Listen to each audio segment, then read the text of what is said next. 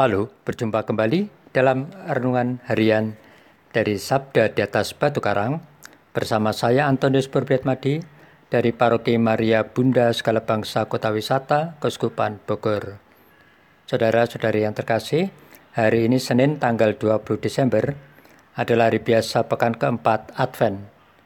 Hari ini gereja memperingati Santo Filigon, seorang uskup dan pengaku iman. Tema renungan kita hari ini, menanggapi penuh iman, yang terinspirasi dari bacaan kitab suci hari ini. Bacaan pertama diambil dari kitab Nabi Yesaya, pasal tujuh, ayat sepuluh sampai empat belas, dan Injil suci dari Injil Lukas, pasal satu, ayat dua puluh enam sampai tiga puluh delapan. Mari kita dengarkan sabda Tuhan yang akan dibacakan oleh saudari Petra Kansia Kenya Angkita, dari Paroki Maria Bunda Segala Bangsa Kota Wisata, Keuskupan Bogor. Dalam bulan yang keenam, Allah mengutus malaikat Gabriel ke sebuah kota di Galilea bernama Nazaret, kepada seorang perawan yang bertunangan dengan seorang bernama Yusuf dari keluarga Daud. Nama perawan itu Maria. Ketika masuk ke rumah Maria, malaikat itu berkata, "Salam, hai engkau yang dikaruniai, Tuhan menyertai engkau."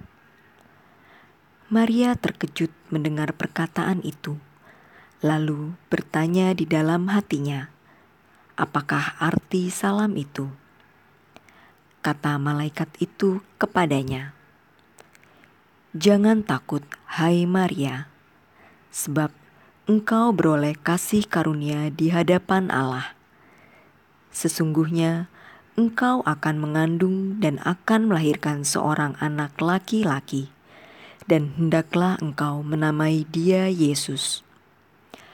Ia akan menjadi besar dan akan disebut Anak Allah yang Maha Tinggi, dan Tuhan Allah akan mengaruniakan kepadanya tahta Daud, bapa leluhurnya.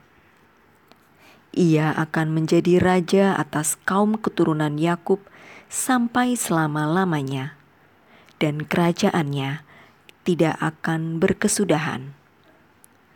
Kata Maria kepada malaikat itu, "Bagaimana hal itu mungkin terjadi, karena aku tidak bersuami?"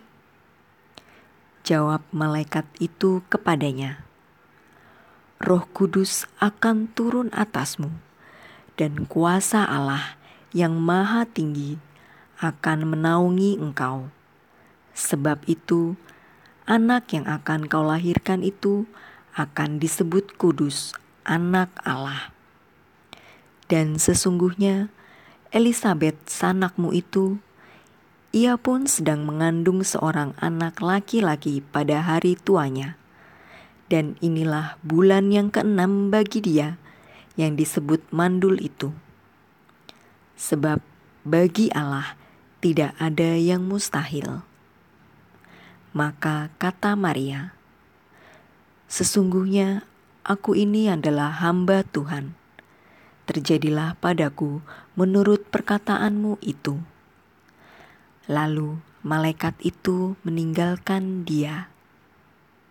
Demikianlah Injil Tuhan. Terpujilah Kristus. Saudara-saudari yang terkasih, mungkin pernah ada S M S atau informasi apapun yang menunjukkan bahwa Anda mendapatkan hadiah sekian ratus juta dari perusahaan anu, dan segera menghubungi nomor sekian dengan menyebutkan nomor PIN sekian-sekian.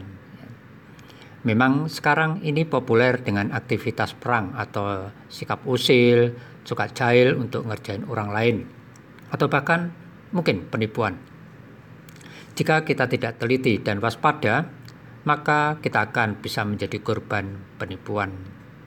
Saudara-saudari yang terkasih, bacaan Injil pada hari ini dikisahkan tentang malaikat Tuhan yang datang kepada Maria dan memberi kabar sukacita bahwa Maria dipilih oleh Allah untuk menjadi ibu Yesus Sang Juruselamat dunia.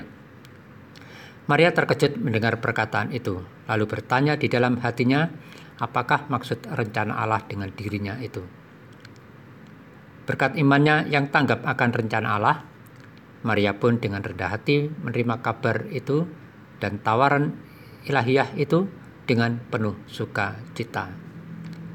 Saudara-saudari yang terkasih, kita sudah memasuki pekan keempat Advent dan sebentar lagi merayakan Natal.